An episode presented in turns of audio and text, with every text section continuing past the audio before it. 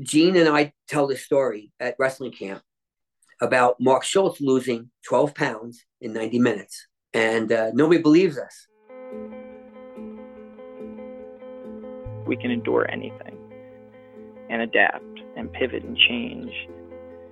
Wrestling gave us that ability. I would say nothing in life has impacted me more than the things wrestling has taught me in terms of self reflection, resilience, toughness.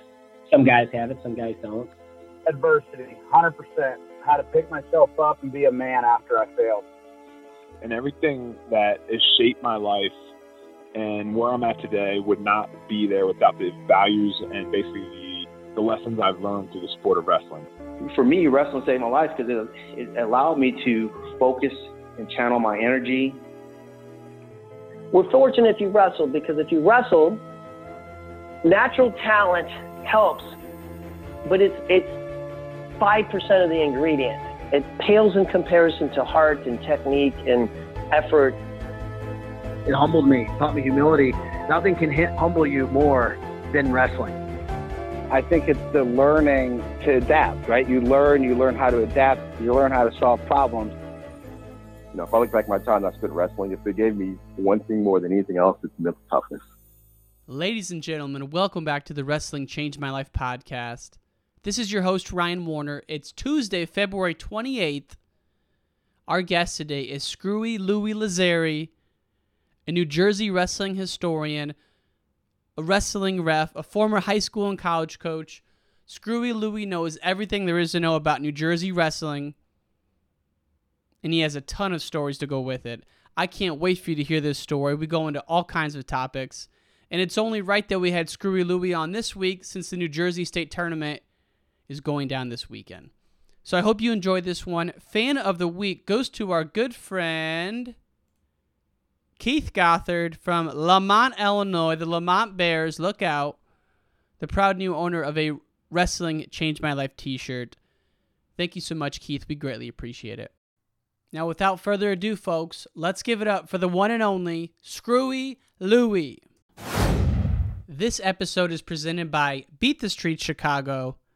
They're hosting an NCAA viewing party Saturday, March 18th at Fatpour Wicker Park in the city, Chicago IL. Tickets are 25 bucks. All proceeds go to support Beat the Street Chicago. Last year they had over 250 people attend. This year the goal is 300. So I encourage everyone listening if they're in the city, go to the Beat the Street Chicago NCAA viewing party. You can purchase tickets via the link in our show notes.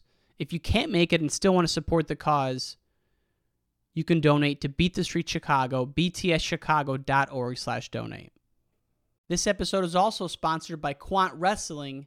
Quant takes the Moneyball approach to college wrestling. They track and timestamp hundreds of activities in a college wrestling match input that data into their cloud analytics platform, and on their app, which you can download in the Apple and Google Play stores, you can see detailed statistics on college wrestlers. You can compare different wrestlers. So go to Quant Wrestling on the Apple and Google Play stores. Quant Wrestling, download the app now. Well, it's great to have you on the podcast this morning. I'm excited to talk wrestling with you. Thank you so much for contacting me. I got a little worried when uh, you called me and everything because I see all the all the people. You have one Jersey kid on the photo page of all the headshots. You you have one Jersey kid. That's Steve Mocco. So that's good. Yeah, I figured to put at least one Jersey guy on there, but you have all great people on there. So I got a kick out of that. All the little stuff you did, that's good.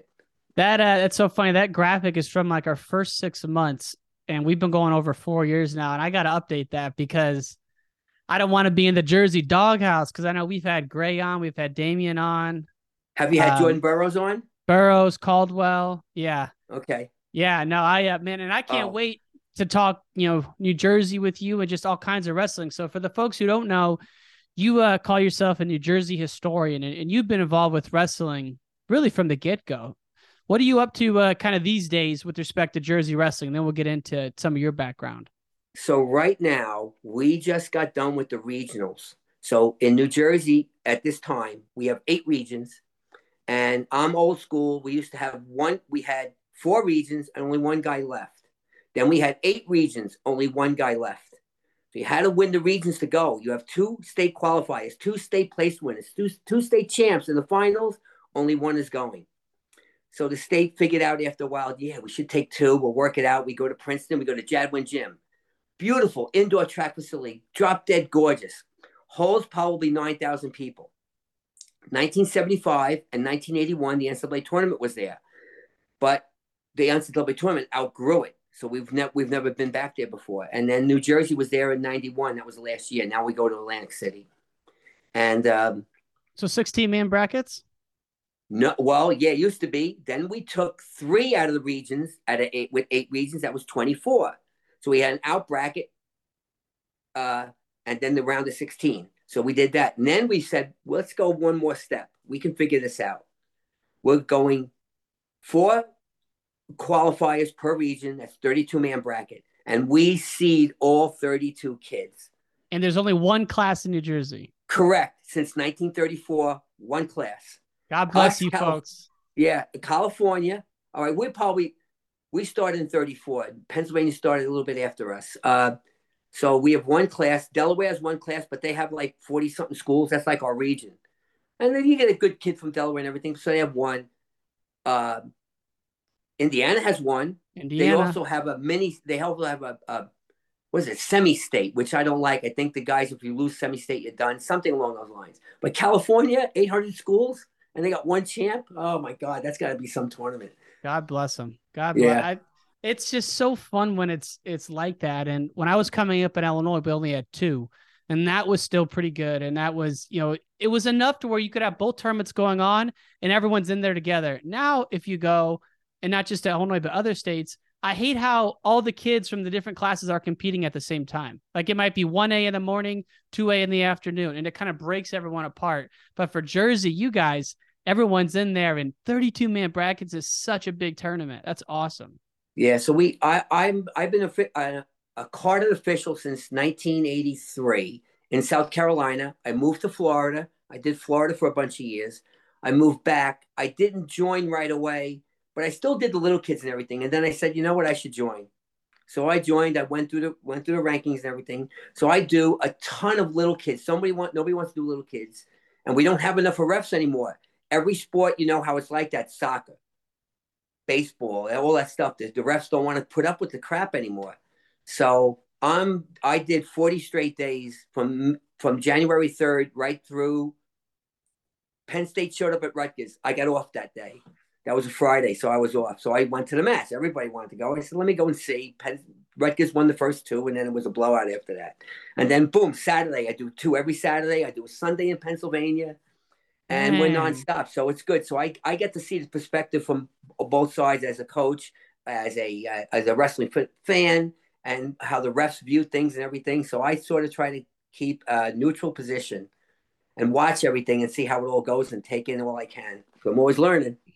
So are you refing at the Jersey State tournament, doing the seeding? Like, what's your role? I am not. I'm part. Of, I I'm not officially part of the seeding committee. Uh, probably like wow. Forgot what year it was. Maybe '99. Maybe it was Hahn's senior year. My my mentor from the, being historic purposes is Bill Savage. He's Bergenfield 66, and he knows everything. He wrote stuff. We have a dual meet championship that we started in 1980. He wrote the system, how to do it, to go within the state regs that we we didn't uh, uh, violate any regs, and they would get rid of the districts and regions. So we had to word it correctly, and he figured out how to do this. He sold it to the South Jersey people. He's a North Jersey guy, and we worked it out. So he let me in the seating meeting, and we had some weird rule about if you were fourth in the regions, they took three then, but you got in because somebody got hurt. But you didn't win. It didn't count because you never really qualified. Little little dopey rules like this, they stick in my coconut head, and uh, I I mentioned it to them, so they fixed up the bracket. They said, "I'll oh, come every year." So I've been going every year. I run copies for them. I watch everything. I sometimes record so I can understand it, and uh, it, it's really good. So the first two weight classes, there's not a lot of criteria. Then everybody has criteria: previous advancement, previous qualification, and so on, and it gets okay. So this year we have two weight classes. I think it's 175, and I forgot what the other one was. Maybe 120 or something. That there's it's loaded. It's going to be really really competitive. So wow, I can't I can't wait for tomorrow. Tomorrow's going to be a good day. I'm going to like it.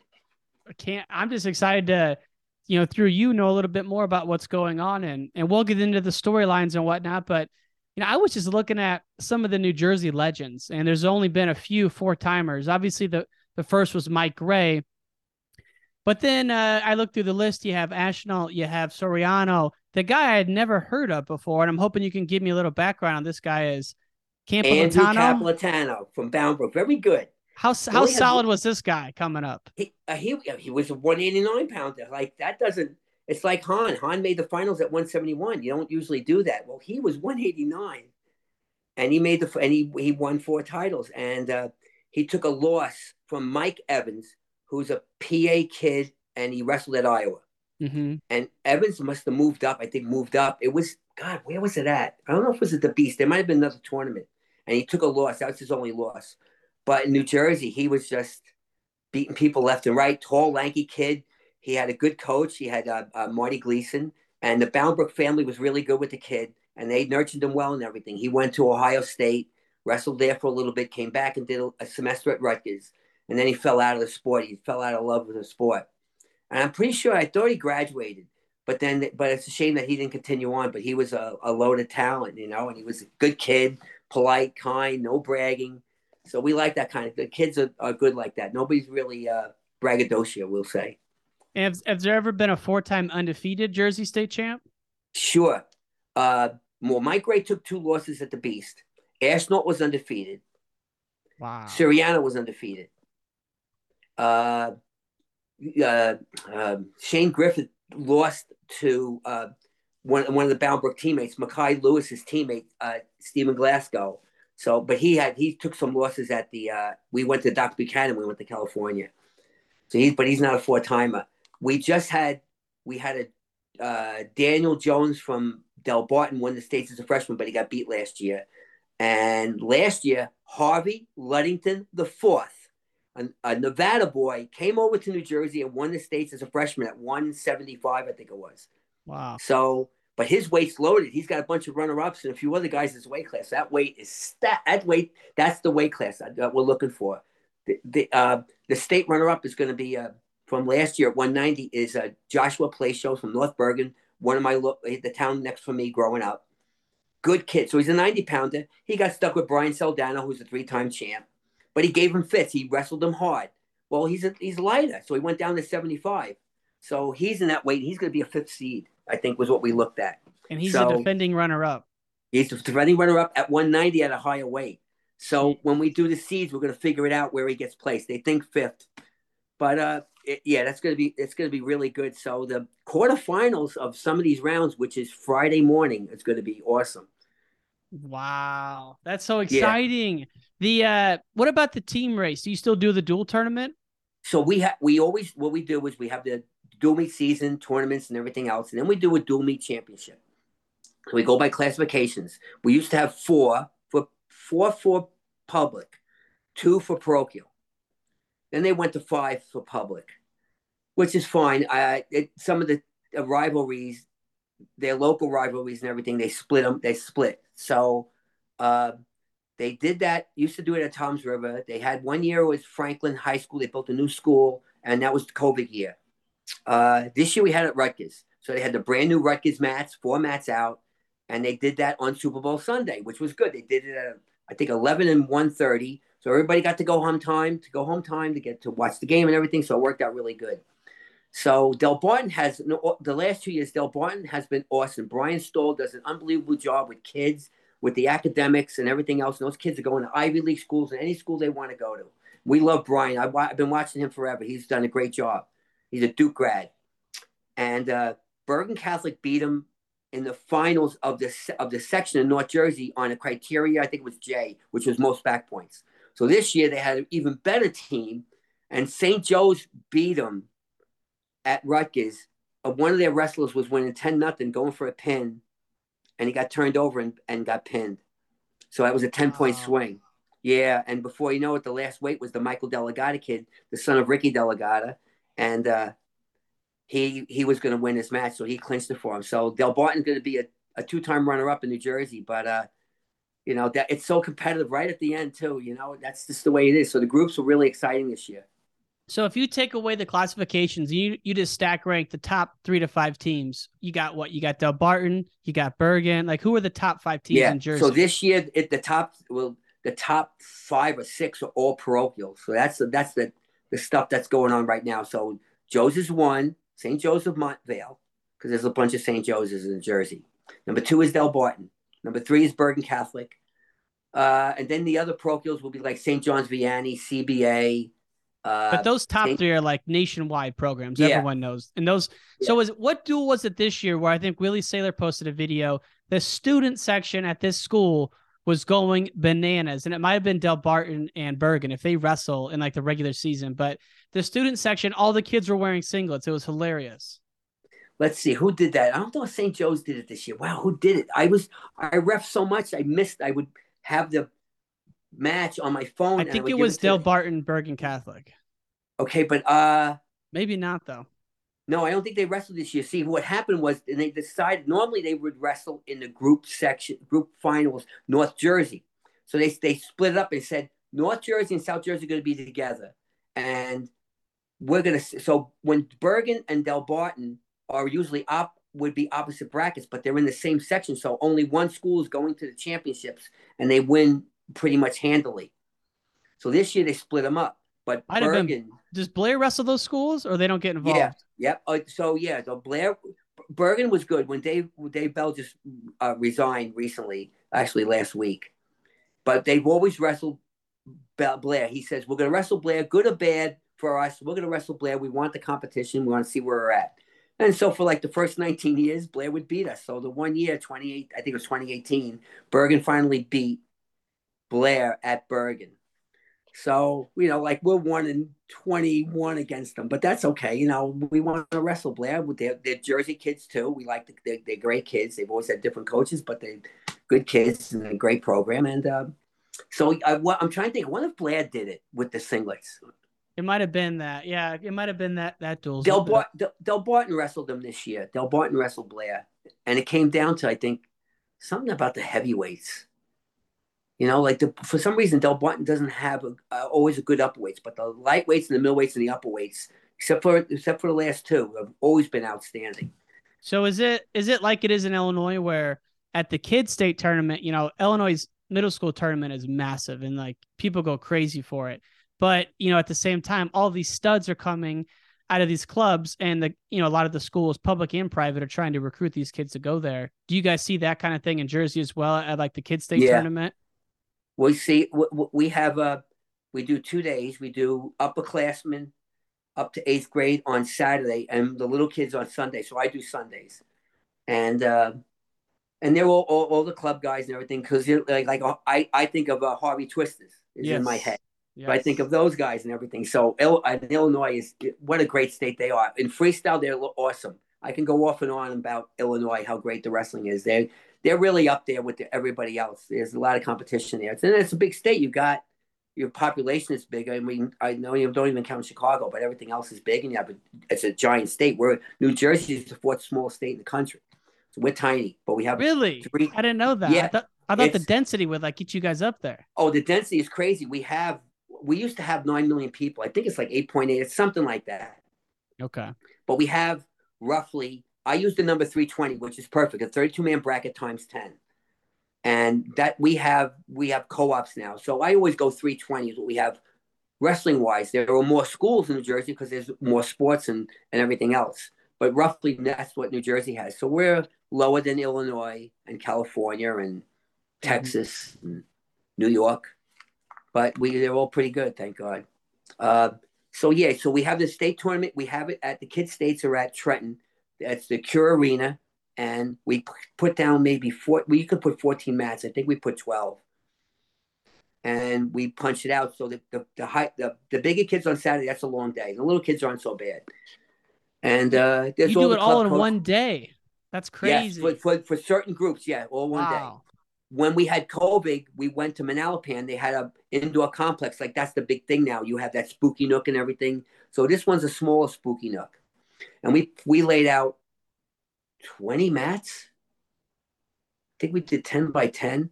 And uh, we did uh, three weekends, two each each weekend. So we did six days of wrestling. So we did like each age group. We did something like that with the COVID rules and everything. But so that was okay. We ref with masks on and everything else.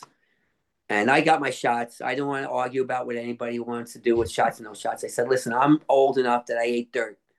So I don't care. I'm not getting sick, and I didn't. So, but I wore the mask. I got the shots, and we we did the, we took care of the kids, and we did one age group per per day.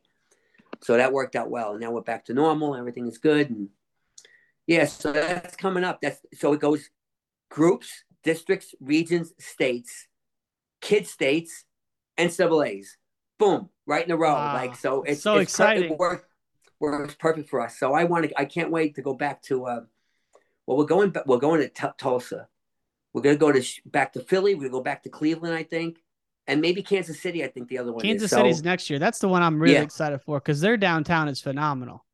Yeah, it is good. We had uh, when Damion Hahn won the NCAA's in that crazy year when he beat Trends in 03. That was at I think it was the Kemper Arena. So we were there. So it was good. Yeah, downtown's great. It was nice.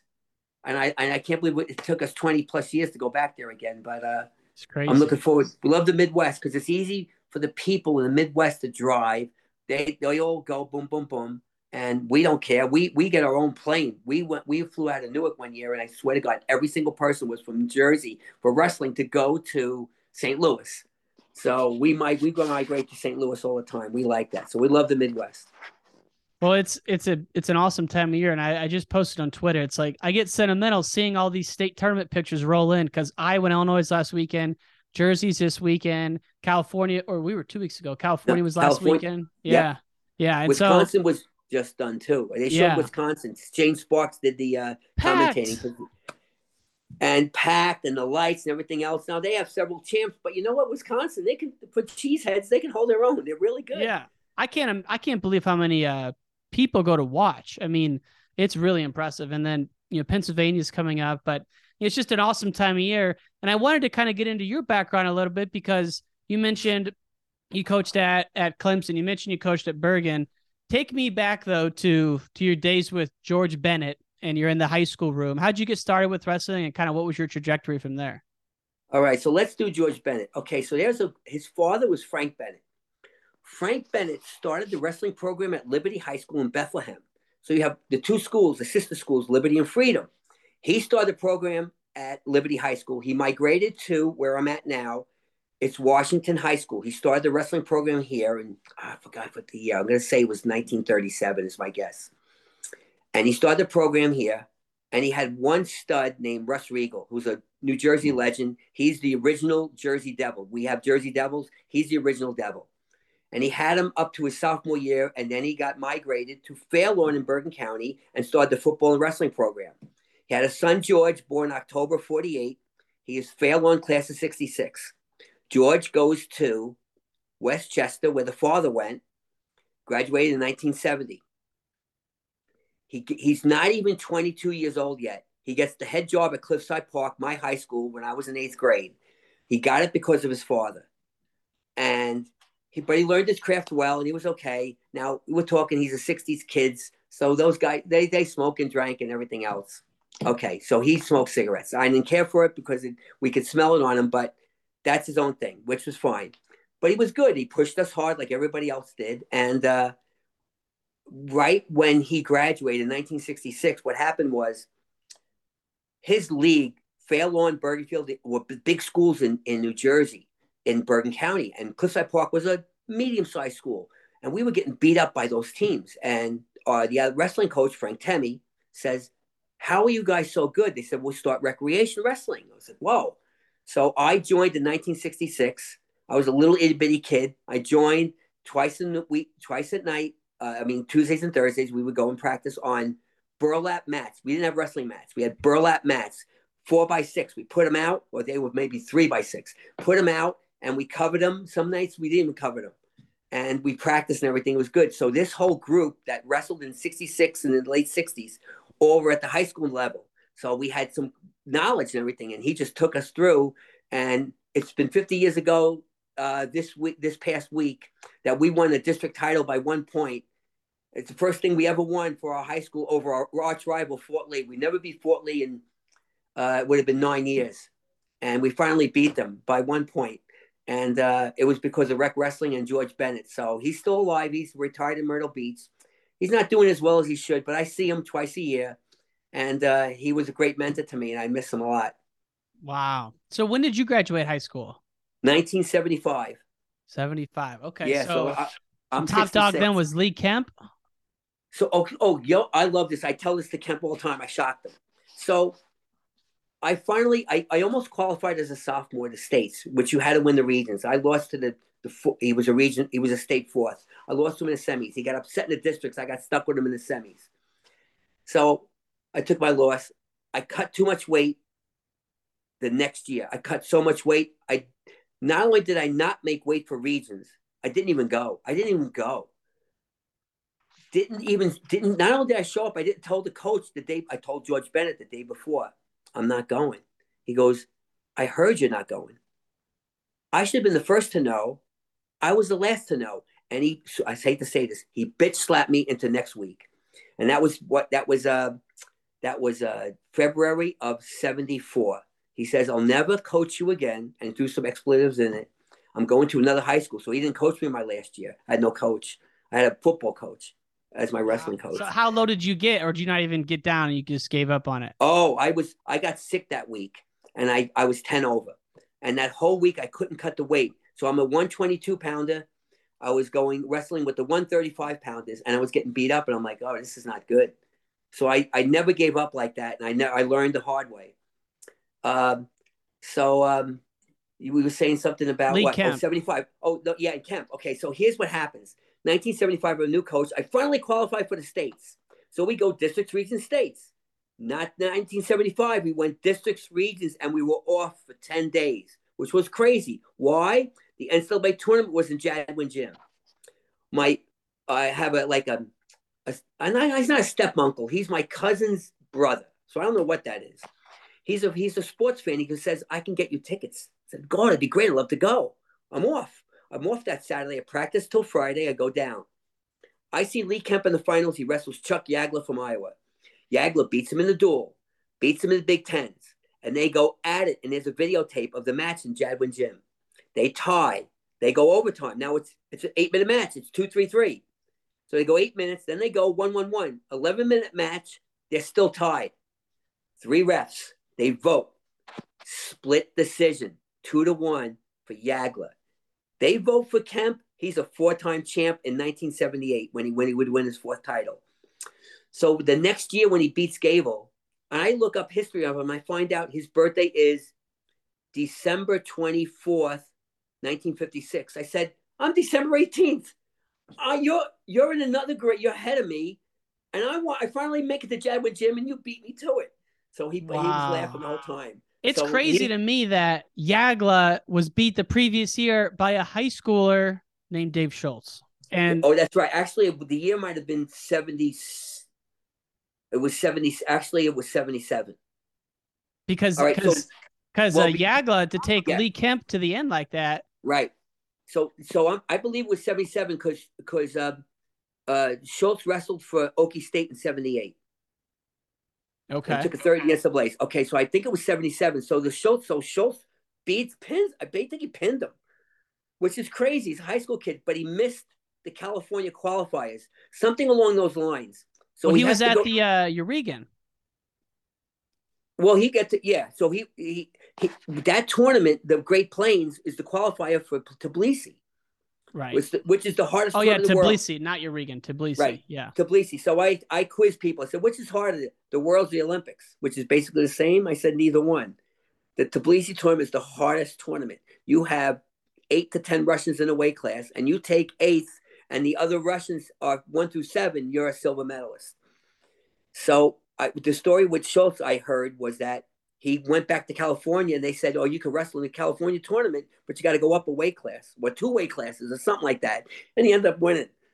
You know, the guy was just, oh my Freaking god, he was so good, so good. But but to beat Yagla, that's not, you know, that's like a like a Jimmy Carr story. Jimmy Carr makes the Olympic team as, an, Right. as a high school kid, stuff like that. But didn't you watch? Did you watch Schultz at eighty one as well? Was that at Princeton? I'm trying to. I'm trying to think of the year that Oh, yeah. Banach wrestled uh, Banach, Banach- wrestled Baumgartner in the finals and pinned him. Very good. That was 81. So what happened was, so I tell this story because I got uh, to, to go ahead. When Wade Schalles left old Clemson for Old Dominion, he wasn't going to take me because I, I said, no, I have all these Jersey kids coming to South Carolina. I can't leave them. So the new coach comes in, Eddie Griffin, and he brings Ricky Stewart in. And I said, oh, I have a problem with you.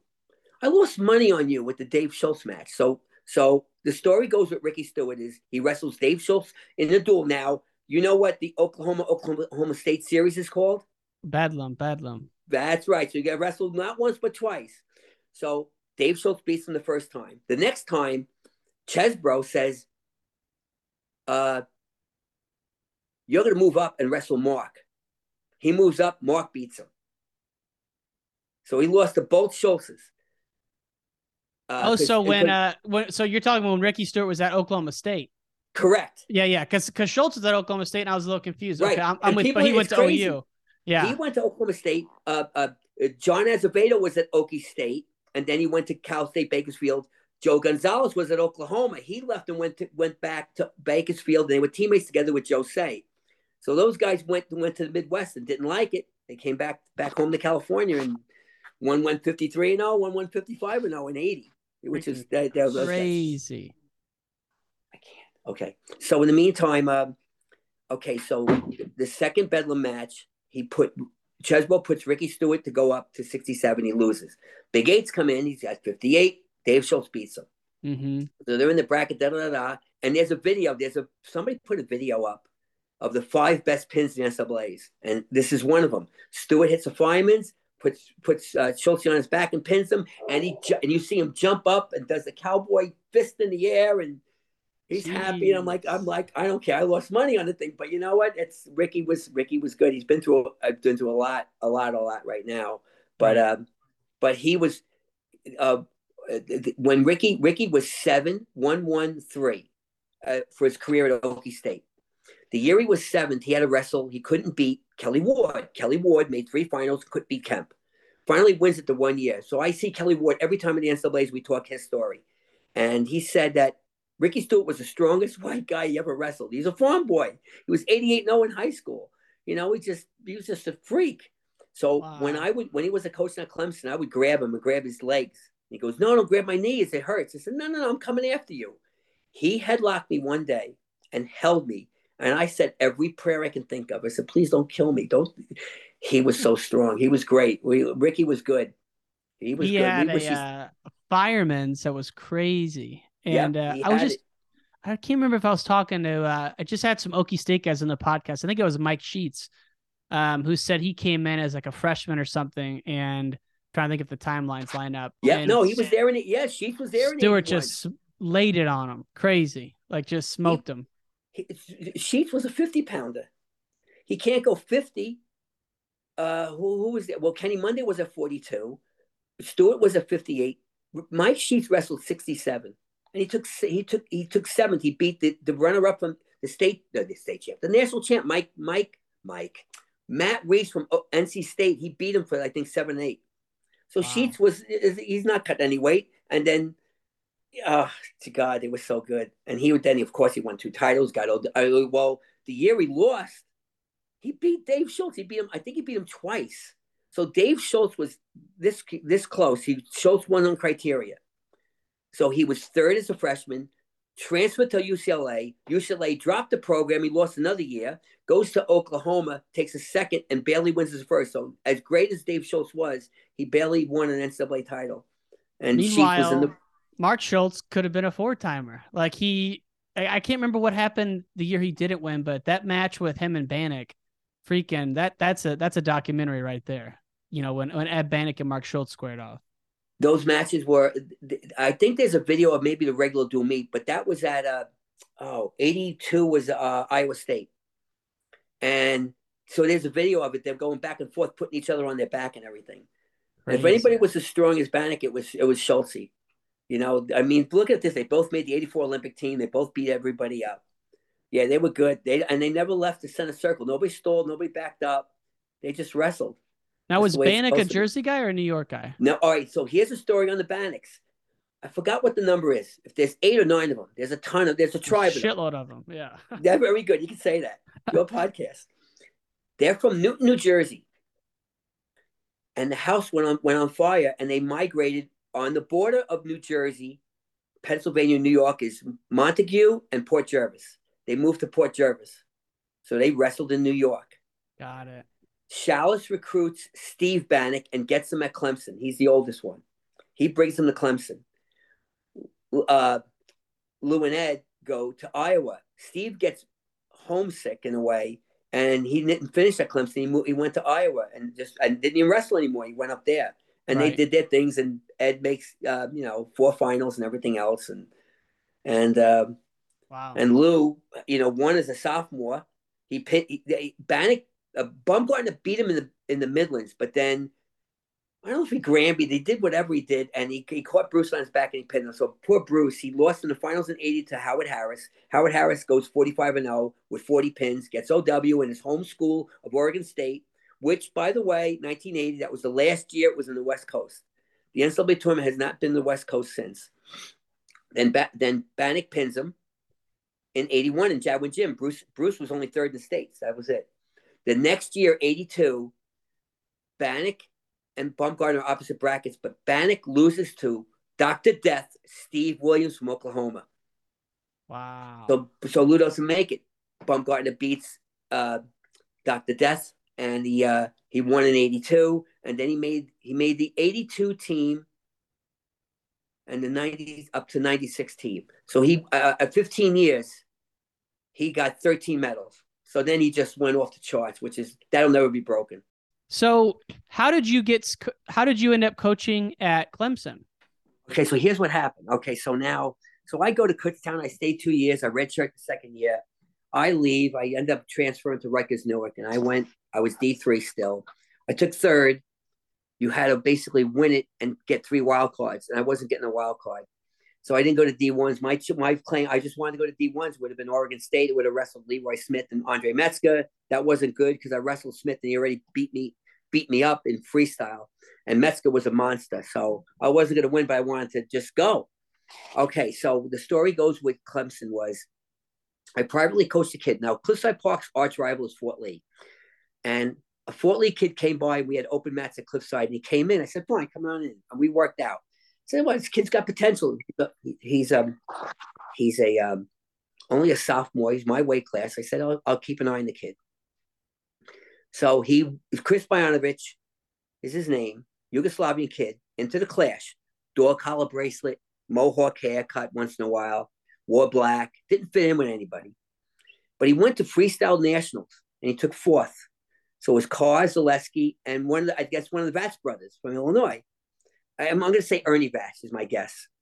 And uh, he went to Trenton State, did not get along with the, the wrestlers on the team, including a guy, Tommy Martucci. He's the number two guy. He was a D3 guy that won D1s in 81. So that's the only two that ever won it, both from, well, f- both from Jersey schools. Uh, so I told Schalles, I said, listen, I got this kid. He's good. He may be filling your weight class. He goes, all right, bring him in. Bojo was a smart kid. He did good in school. I came down as a volunteer that assistant coach Mike Connors took the job at George Mason. So he had a spot for me. You can recruit up in Pennsylvania, New York, and New Jersey. I said, great, this will be good. And I got to roll around, learn all the stuff that Schalles did. It was different. Now, it wasn't goofy, it was different. It was unique. I said, wow, he taught with the clock. Oh, he does this. And I was like, wow, this is a great way to learn it. And sure enough, when we understand that Clemson is football, and it's always been football, but their first national champ in Clemson history is a wrestler. Noel Loban in 1980 wrestled Dan Severn from Arizona State, beat him 3 3, 5 2 overtime, another 11 minute match at Oregon State. Loban is from England, went to Long Island, school in Long Island, and then uh, grabbed him at a junior college and he came in and he's like first national champion in any sport. So Schalles was great and it was so great to learn from him we would do clinics together. And so we did a clinic at Ohio. We had 200 plus coaches at, at, in Columbus area. And we go, and he takes me on a trip. So I go, oh, this is great and everything. So we go and do the clinic and everything. I'm, sit, I'm sitting next to him on the mat and everything. So he says he's going to demonstrate the moves. I said, oh, I get to watch this. He goes, no, you don't. You're my dummy. Oh my God. When he puts pain on people, he really did. He really hurt me. I'm like, you can't hurt me though. I was young though. But I was I never did that again. I made sure we bring a third person or we grab somebody out. Come on, come over here. So let me show it to you.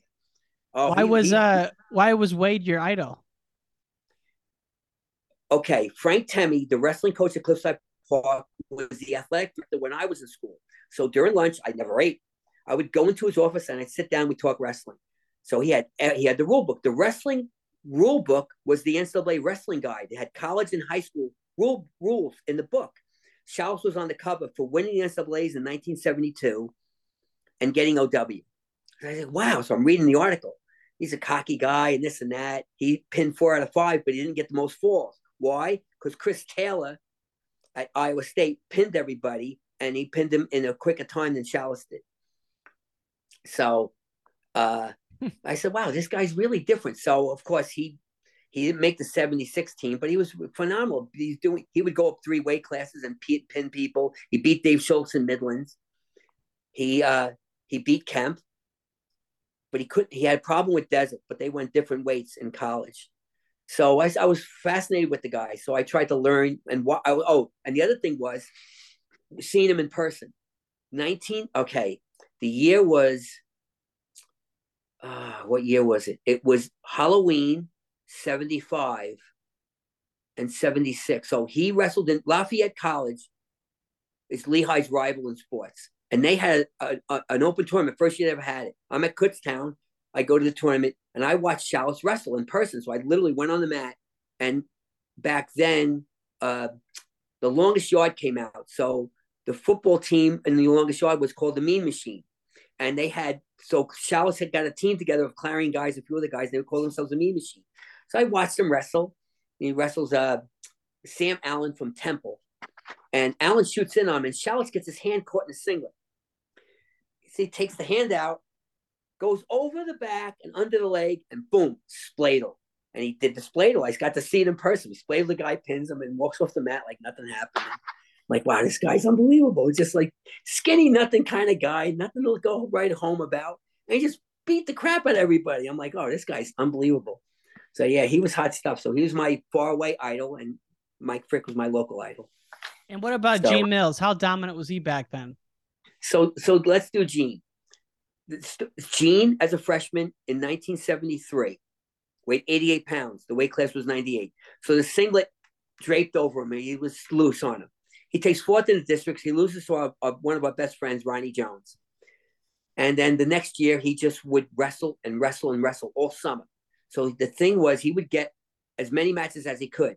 So in New Jersey, you only had 14 dual meets and two tournaments. So when you got to the postseason, you're only 20 and 0. I mean, you can go to the Beast of the East and and Doc Buchanan, and you're going to get 20 matches right there in two weekends. so that's the way it was back then. So he would go in so many tournaments.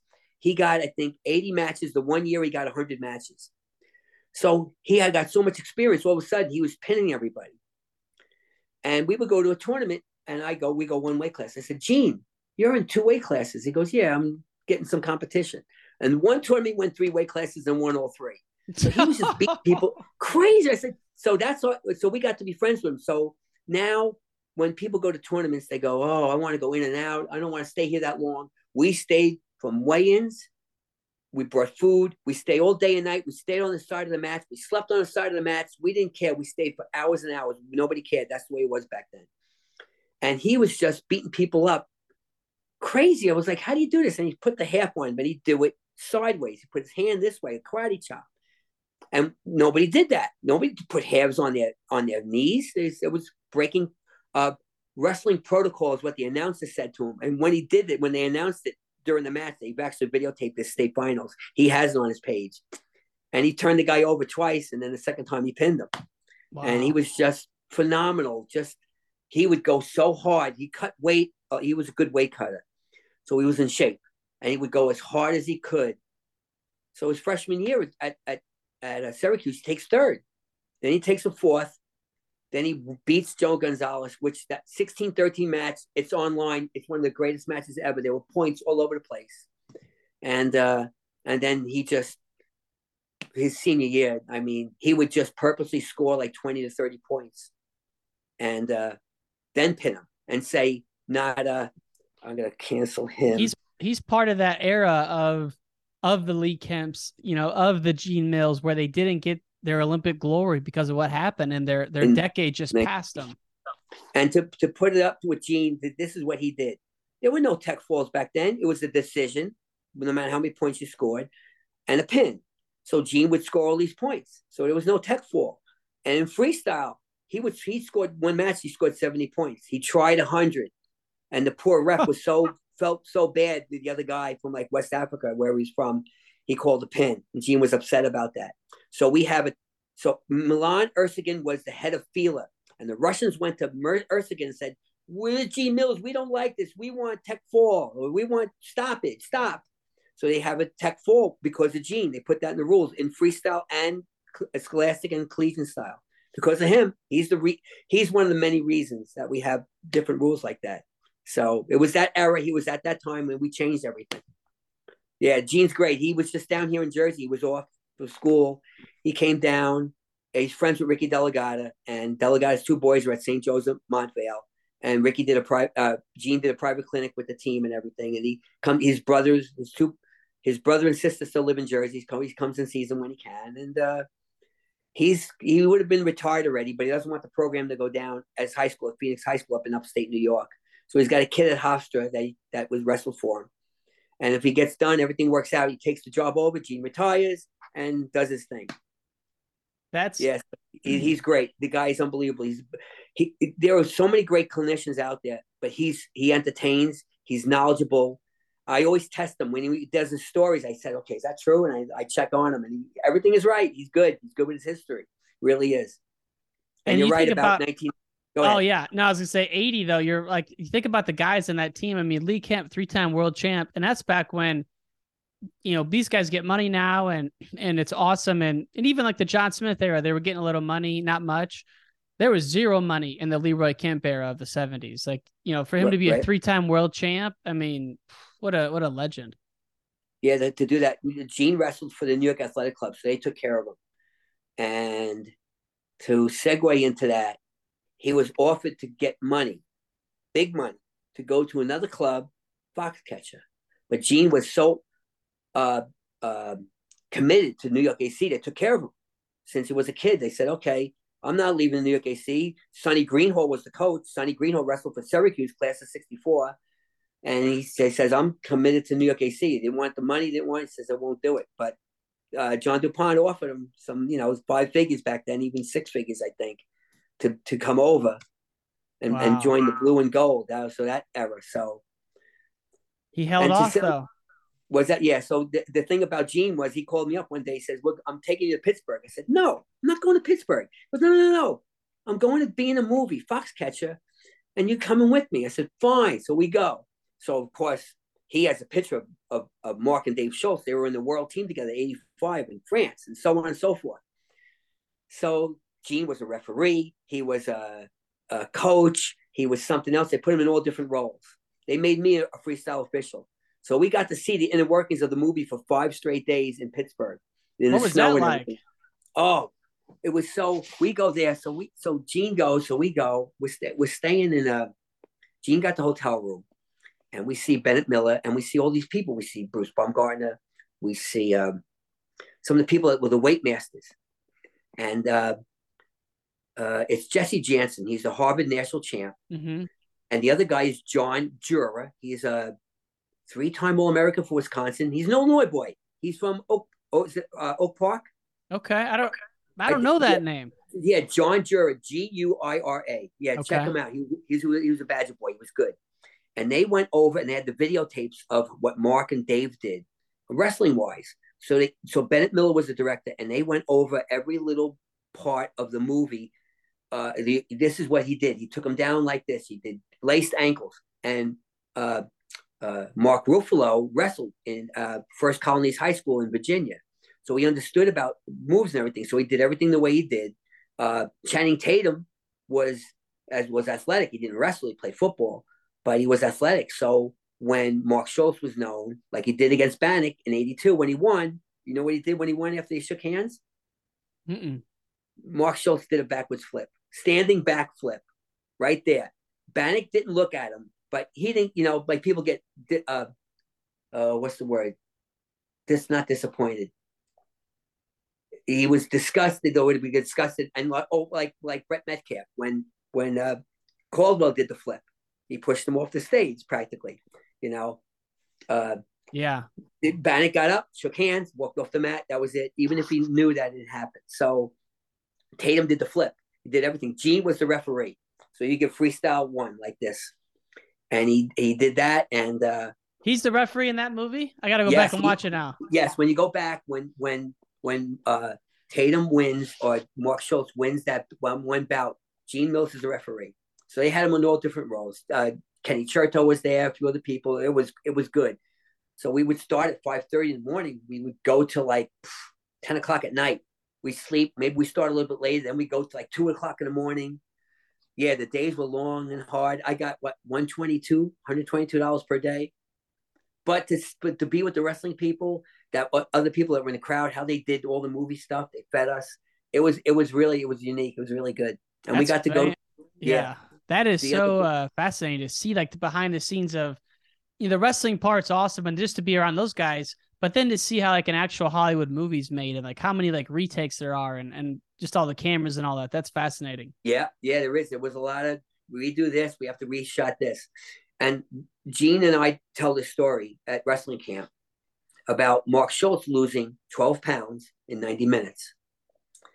And uh, nobody believes us. So we so have, set the stage. What tournament is this at? And like the, the tournament would have been yeah, this is great. 1988 Olympic trials. I'm living in Florida. I got married. My daughter was born April 25th. So this is June. This is mid June. So I had so my friend says, can, can you come up to Pensacola? I'll fly you up. So I asked, my wife at the time. She goes, Yeah, you can go. It's okay, go. So Gene goes, he's hurt. He's got bad hip, he's got bad knees, bad shoulder. He's not wrestling anymore. He's done. But we, he's watching. So we're watching Dave.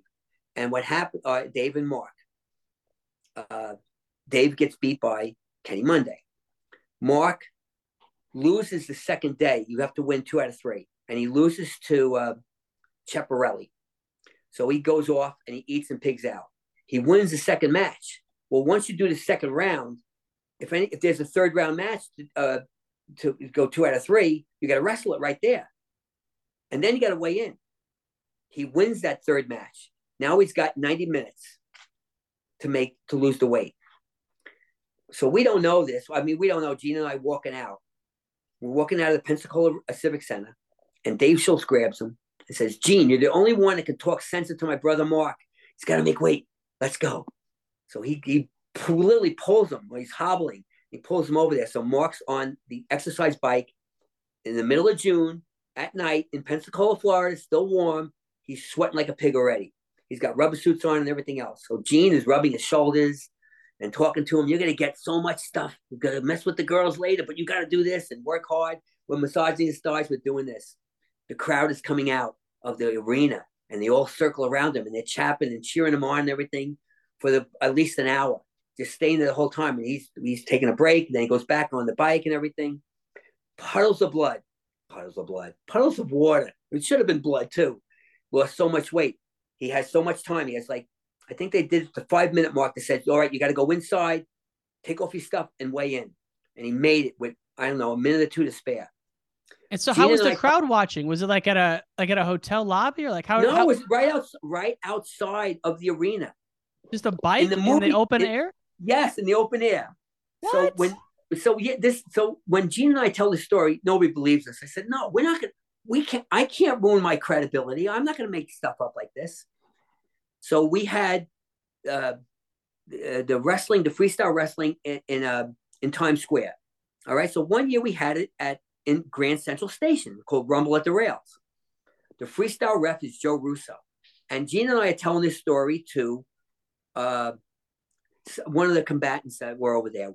And Russo comes up to us and goes, "I have the photos." I said, "Are you kidding me?" The next day he comes back with the photos. I can't have them. So I take pictures of the fitches. They're on my Facebook page of Gene and I massaging Mark Schultz uh, and the Oklahoma guys. Dave is there. Jeff Callis from Oklahoma is there on the exercise bike with the with the puddles of water around. So we have those photos. I meant that I should have sent them to you already. Whoa. So it's really true. It's really true. So that was like crazy how wrestlers lose weight, but he did it, and we have photo proof of it that he made it. So is he doing like five on, five in the sauna, five rest, or what was his routine? No, no sauna, no sauna. He, didn't go in the sauna. He stayed outside the whole time. But normally you would do a sauna. You would lose the weight in the sauna and everything, and then take a take a credit card or a, a, a deck of cards, and you would wipe off the water and you get the water again. So I I didn't know that until somebody did it to me. I said, "What are you doing?" Said, "I'm taking the sweat off you. You got to lose weight." I did that one time in Chattanooga, Thanksgiving. It's crazy because going back to Mike Sheets, he was that close to being an Olympian then because he wrestled Schultz in the finals of that tournament and he had beat him, you know, a couple weeks prior at Topeka. So, because Yeah, something, you Sheets know. and Mark Schultz wrestled in that final. Yes. Yep.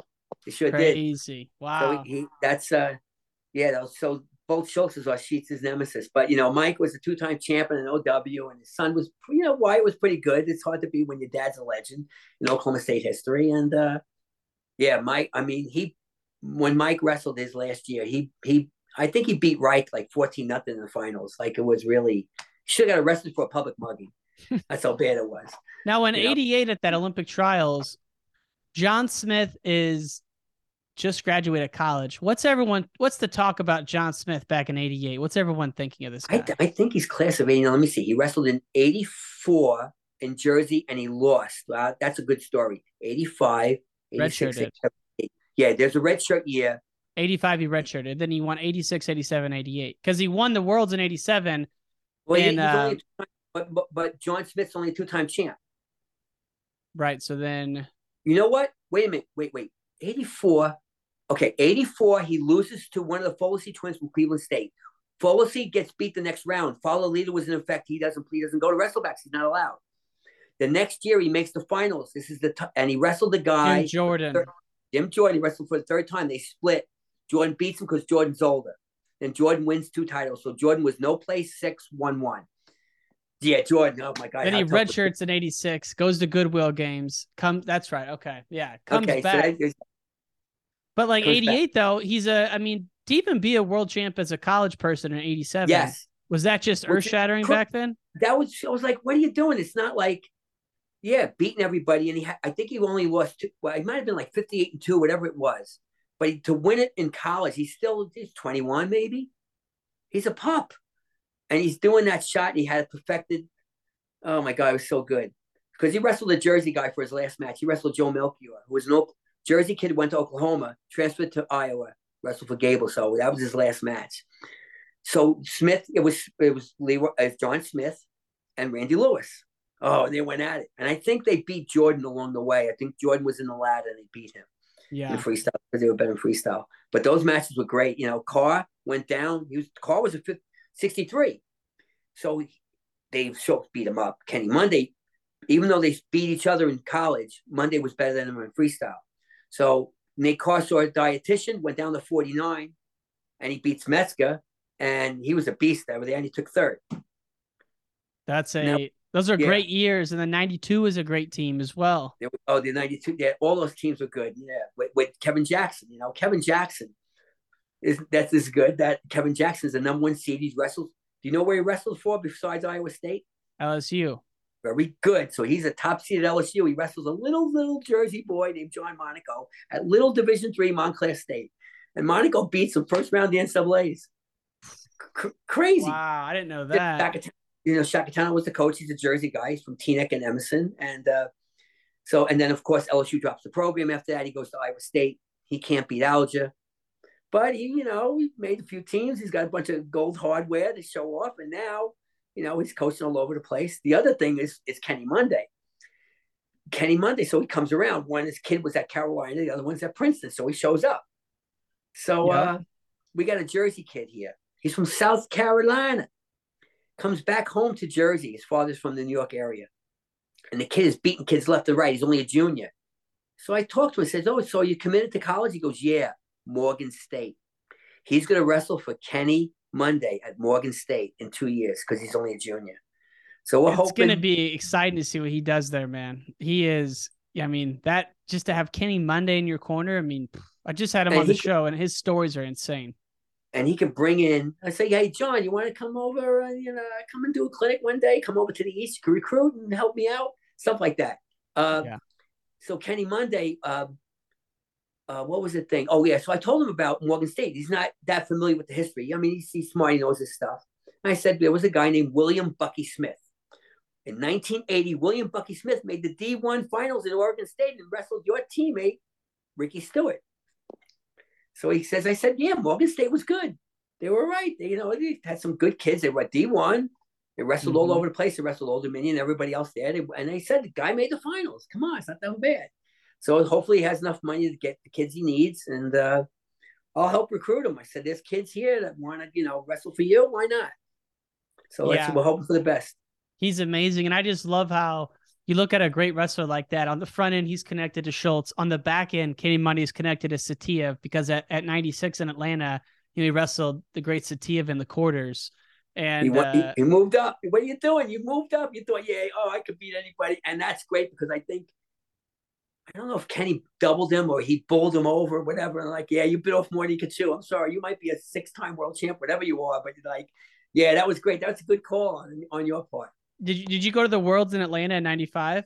I did. Uh, uh, let's see. I didn't get to work it. I tried to work it. I couldn't get in. So, but uh, I had when the time I split from my ex, I had my daughter with me. We would go. We would travel in, this, in the summers. So we went to Jersey, and we're driving back down. So we went and went to the uh, Congre- Con- Congress Center, whatever it was called back then, and uh, yeah, so it was great to watch them there. So uh, there's a there's a Florida legend named Russ Kozart, and he worked the tournament, so he would escort the wrestlers in and out. Mm-hmm. So I learned from him because I got to do it at the Worlds here in New York City, what they had to do and everything. In 03 you did? I did. Oh, so so get this: the O 2001 Worlds are in New York City. Well, we had 9/11, so I got canceled. We can't get it in 2002. It's already promised to Iran. So they said, all right, you can have it in 03.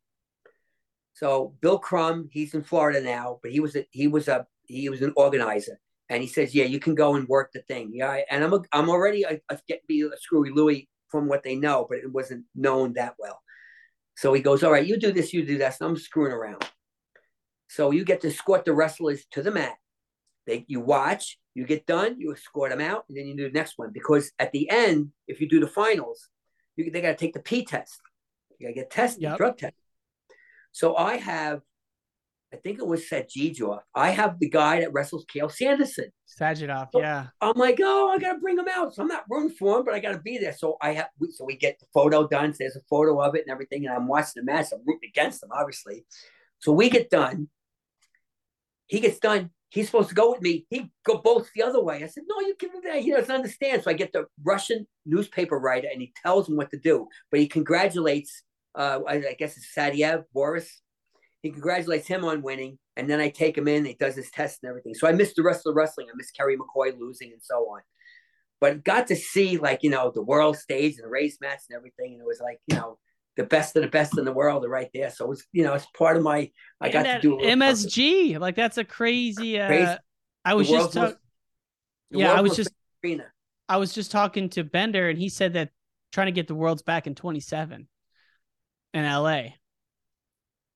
So that would be yeah. Why not LA? Why not the coast? Because you know, 28. It's you know the Olympics is in LA, and so they're kind of doing that thing where it's like a test event. Right. That's what they did in Atlanta. They did 95 and 96. He said, "Here's your trial tournament. You run it good. Now you have an idea. You set up for 96." Right. Yeah, it'd be awesome. I mean, there's there's so much good wrestling ahead, and like you know, this is a pre-Olympic year, so the, the worlds are going to be awesome. We got NCAAs in a couple weeks, and and uh, yeah, man, it's just it's an exciting time, and you know, Louie, wishing you nothing but the best out in Jersey, man. I, I appreciate the the history lesson you gave us on the Jersey states, and I tip my hat to you guys that you guys are still one division. That is uh that is truly the way it should be done, and thirty two man brackets, crazy. Yeah, they really we we go through a lot. They see we uh, it's complex, but it's good now with track wrestling. Everything is there. We can check it out. We used to do pencil and paper and newspapers.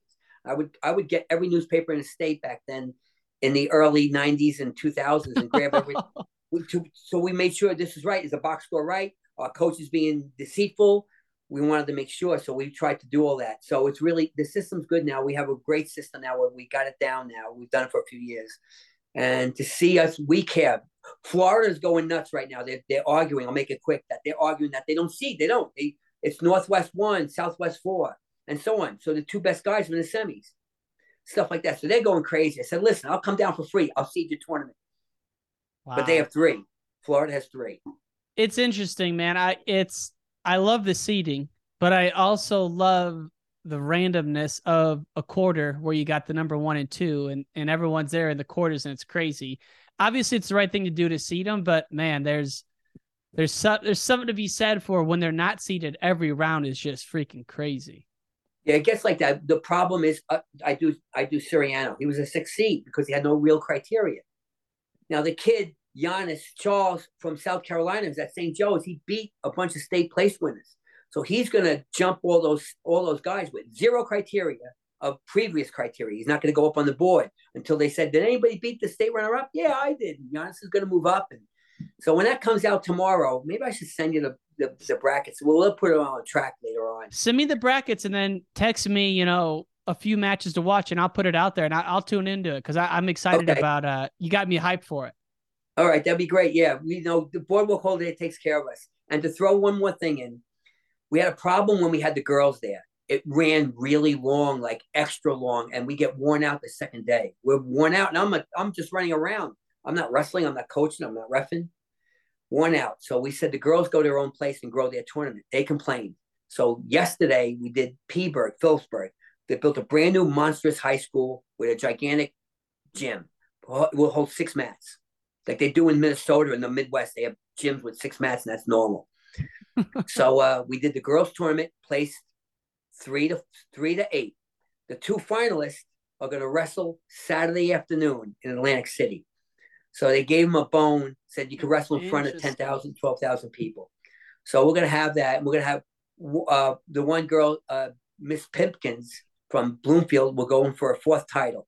So Oklahoma had a fourth title because they did they had it for a few years. And to throw in Rich Bender, since you mentioned Rich Bender, he showed up one year. His daughter was in equestrian for Oklahoma State, I guess.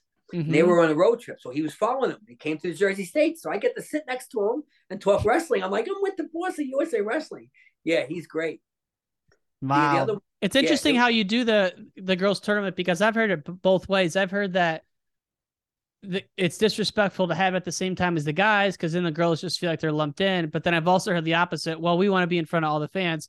I think you know either way, there needs to be a girls tournament in every state, and however best to run it, you know, it's I guess it comes down to the state. Illinois does it where they have the boys individual, and then the next weekend is the boys team state, the dual state, and then they have the women's individual at that at that event. So yeah, yeah. Illinois- I Iowa does their own event for women's, and that seems to be pretty big, and they love that. So I think it's just state by state. You know, that's interesting what you guys are doing, breaking off just the finals to the yeah. next week. It's, wow. it's the first we're doing it. They, they, they, they threw them a bone. Uh, you know, if we didn't have 32 guys, that's a lot. That's bracket, a lot and we we we had we had four, and then we had we had four right through 1970. 71 they took eight, and 70 and then we they've taken eight, and then they went to 16, then they went to 24, and now we do 32. We don't have that many because we have two wrestlebacks.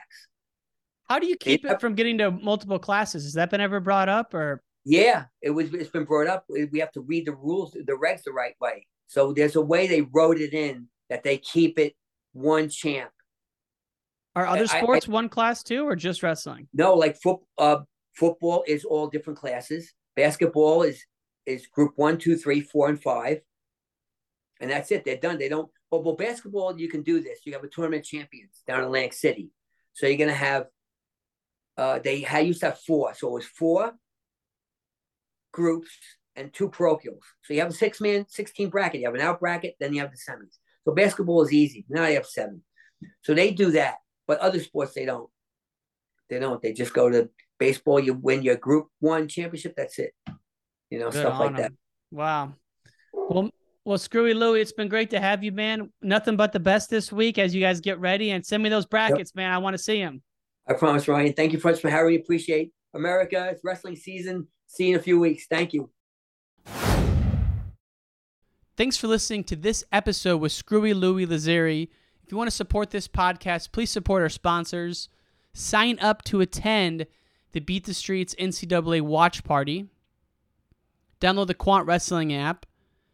And if you like this podcast, please subscribe and give us a rating. We greatly appreciate it. We'll see you later this week with a new episode of Wrestling Changed My Life. Peace!